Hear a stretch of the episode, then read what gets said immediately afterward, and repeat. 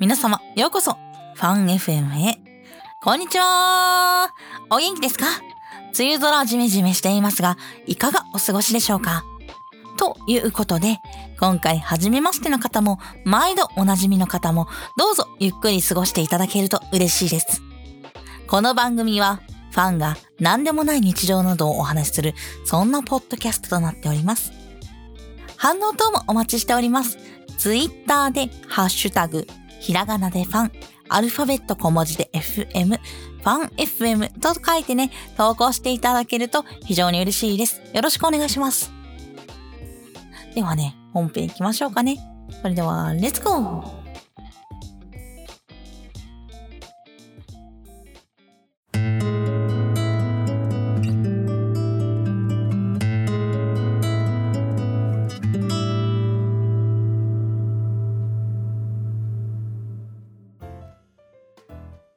あれ、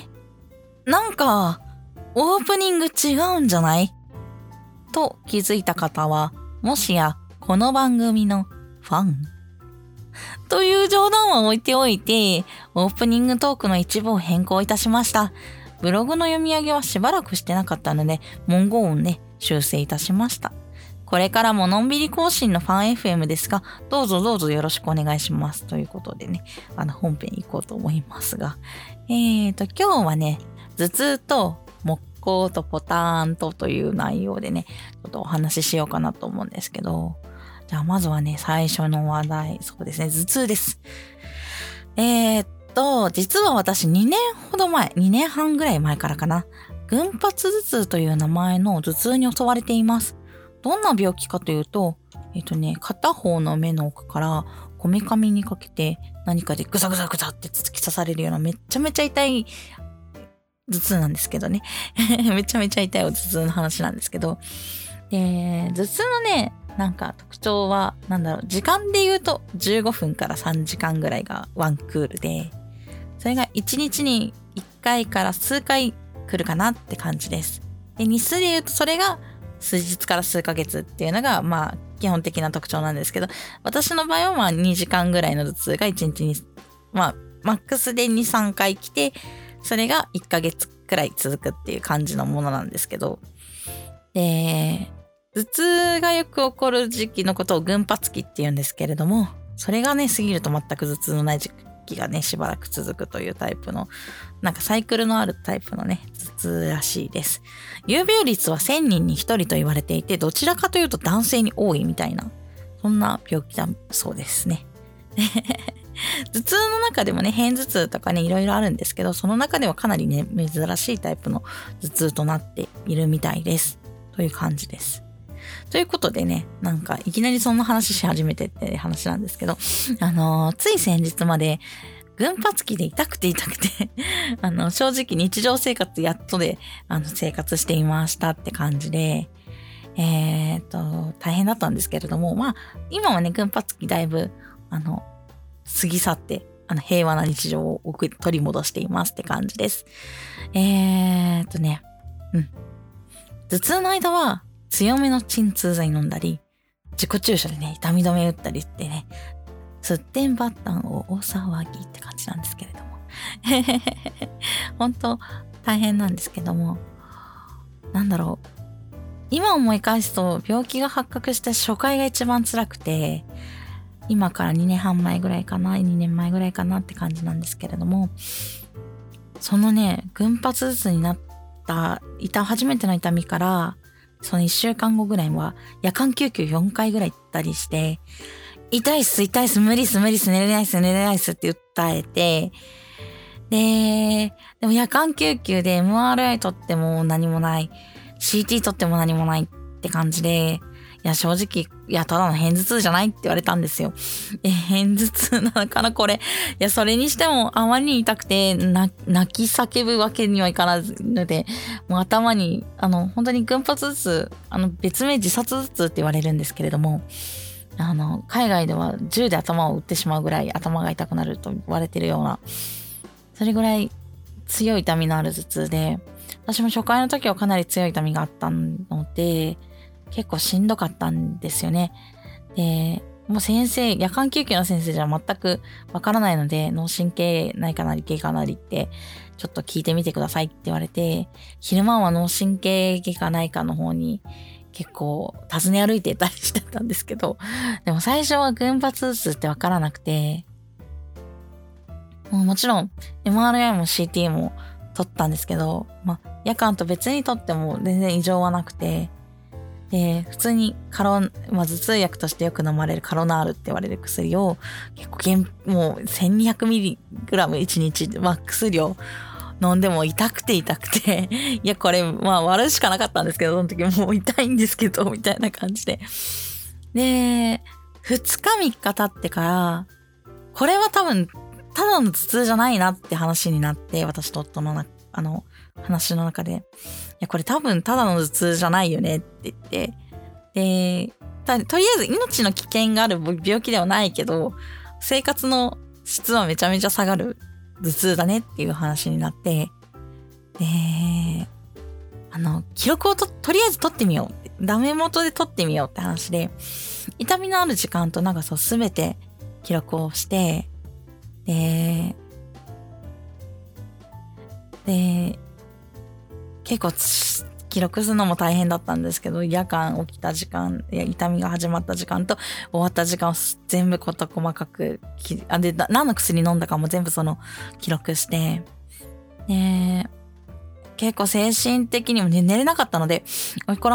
かなり追い込まれたんですけれども、その5日目ぐらいかな、救急の先生が頭痛の専門医に見てもらうともしかしたらわかるかもしれないということで、うちの夫が頭痛学会のホームページからその会員一覧があるんですよね。そこから近場にいる先生で、かつその指導医っていう結構称号がついてる先生が、称号って言ったら変かもしれないんですけど、称号がついてる先生が いらっしゃるのを探して、それで予約をしたらたまたま空いてるそうなので行って、で行ったんですね。でその指導医の先生の前に行ってた先生は私が女性なので群発頭痛と診断するのに悩んでいたみたいなんですけれども、男性の方がもちろん多いみたいなので、結構悩んでて、でそれで結構群発頭痛の強い薬を出すか出さないかで結構悩まれてたみたいなんですけど、まあたまたま行った指導医の先生の方は、まあ私が書いた頭痛の記録と、まあ、私がもう耐えかねる様子を見て、まあ女性でもね群発頭痛の人はいるんだよって言ってくれて、お薬を処方してくれて、まあそのお薬が結構効いたんですけど、結局はね、群発頭痛って対症療法、まあ頭痛なので対症療法しかなくて、起きた時にその激しい痛みを和らげて、その痛みが早く抜けるような、その群発期が早く終わるような、そんな処方をしてるんだろうなっていうのをちょっとお話で聞いたりとか、まあ処方の内容を見て思ったりはしてるんですけども、かなり痛そうだったらしくて、私当時は、処方してもらって少しずつ1ヶ月かけて痛みが弱まって収まってきて、そしたら受付の方に、あー最初はすごく辛そうだったけど良くなったのですね、よかったって言われるレベルでね、相当辛そうだったみたいです。であれからね、2年半ぐらいかな、数回発作起きてて、それと戦いながらなんですけど、まあなんとか過ごしてたりします。であの時勉強になったのは何だったかな、一番はね、なんか決まった症状が頻発してた時は記録をしっかりつけるってことがすごくお医者さんにすごくよく伝わるんだなってことが分かりました。であとはね、近場に少しでも専門性が高い先生がいないか探す術もその時に結構研究したというか学びましたね。でこれは本当にいい経験したなって思ってて、記録をつけないとやっぱり痛い時って話せないので、もうでも痛い時の記録があれば、この時にこういう痛みがあったっていうのを書けるので、結構有用だなとか、なんかもしね、誰かこの番組を聞いてる人の中で、もし辛いことが、その痛みとかで繰り返しの痛みで辛いことがあったら、もしかしたら痛いところとその痛みの感じと対処したこととその痛みの時間とかが分かれば、それをね記録すると結構見えてくるものもあるかもしれないので、ぜひぜひやってみてください。結構これ良かったです。すぐ伝わりました。もう指導医の先生が見てくれたら一発で辛かったねって言ってくれたので、もうその時は泣きそうになったんですけど、結構良かったですね。一発で伝わりました。これ多分口頭で伝えてたりとかしたら、また記録取ってっていうのをどの道やんなきゃいけなかったと思うので、それが1回分なかったのですごく楽でしたね。あとはね、なんとか学会って言って、結構専門性の高い学会があって、その中でやっぱ認定医とか指導医さんとかがいらっしゃるので、やっぱそういう方はその道のプロなので、結構当たりがいいというか、近道なのかなと思いました。まあこれもね、結構リストから探すっていうのなかなかね、なんか普通はしないかもしれないんですけど、結構その時は近道だなと思いました。本当に最速で多分群発ずつってたどり着いたので、その時はすごく良かったなと思ってます。まあね、別にこんな話をしなくてもいいのかなって思ったんですけど、まあ、痛いよって話をまあ置いといて、まあその、記録をつけて、まあいい当たりやすい、少しでもプロフェッショナルであろう先生のところに行くっていうのは、その疾患を見つけるにおいて、結構有効な手段なのかな？手段だったので、ぜひぜひ、誰かの知見になればいいなと思って、あえてね、話してみました。では、次の話題へ行こうと思います。次の話題は、私、木工のセンスある？というものなんですけれども、いきなりなんだお前はという感じだと思うんですけれども、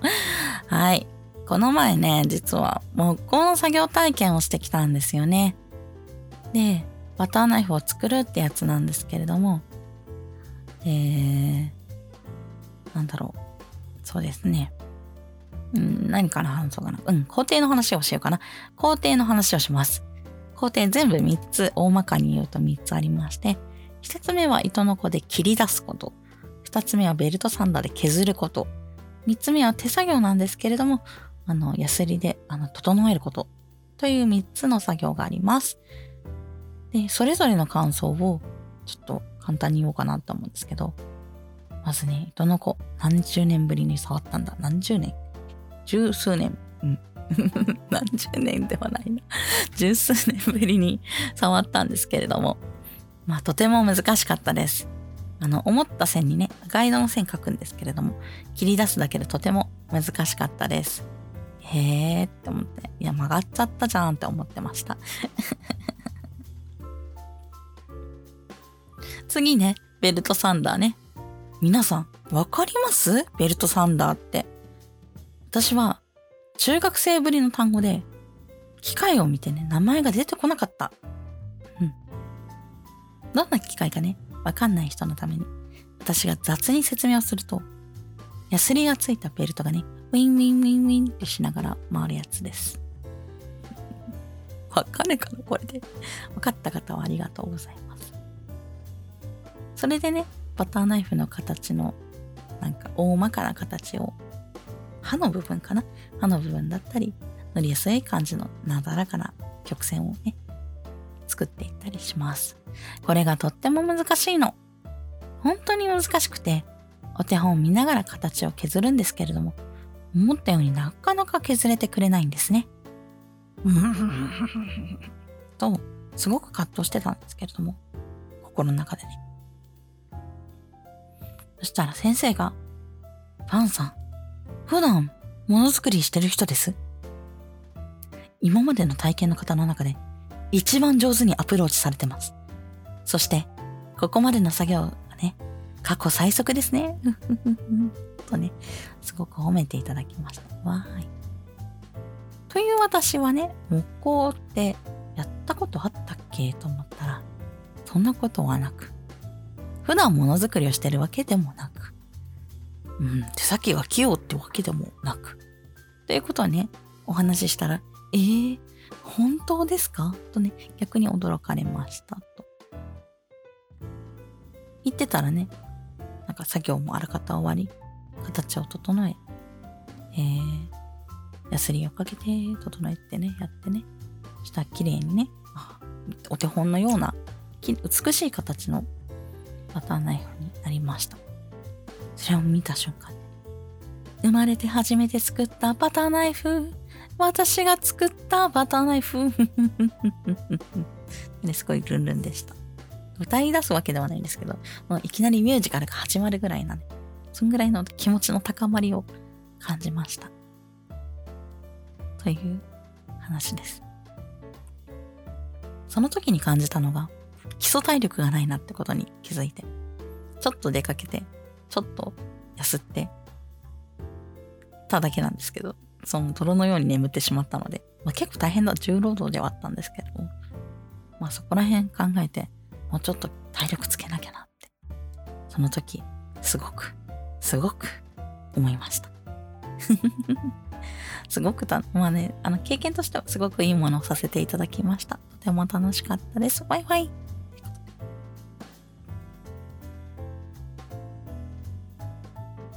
ではね、次の話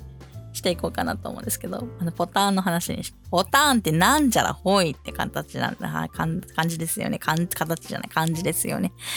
ポターンとはポータブルヘッドホンアンプの略らしいんですけども、それをねちょっと購入してみまして、ちょっと古い子なんですけど、フィーヨさんのね Q1 Mark 2ですけど、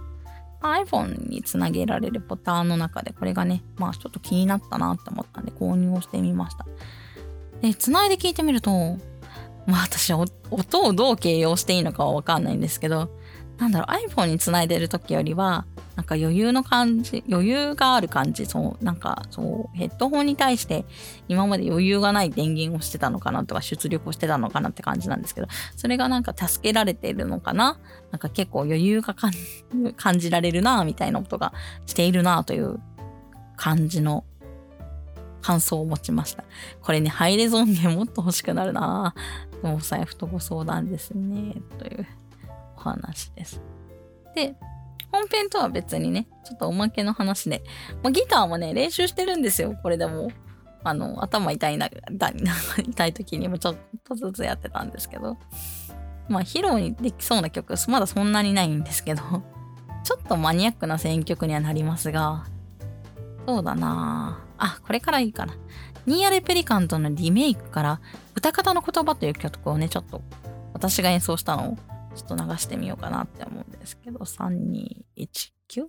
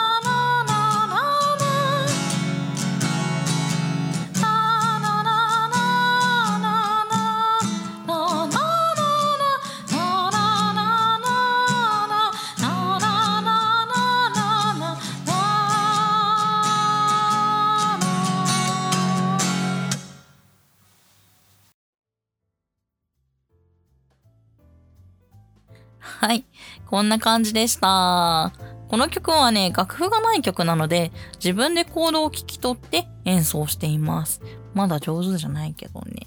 最近はキリンジさんのエイリアンズっていう曲をね、練習しています。遥か空にボーイングって曲ですね。めっちゃいい曲ですね。いつ完成するかわかんないけど、いつかいい演奏ができたらね、いいなと思っています。なっちゃって。ということでね、今日のお話この辺でおしまいにしておこうかなって思います。それではエンディング。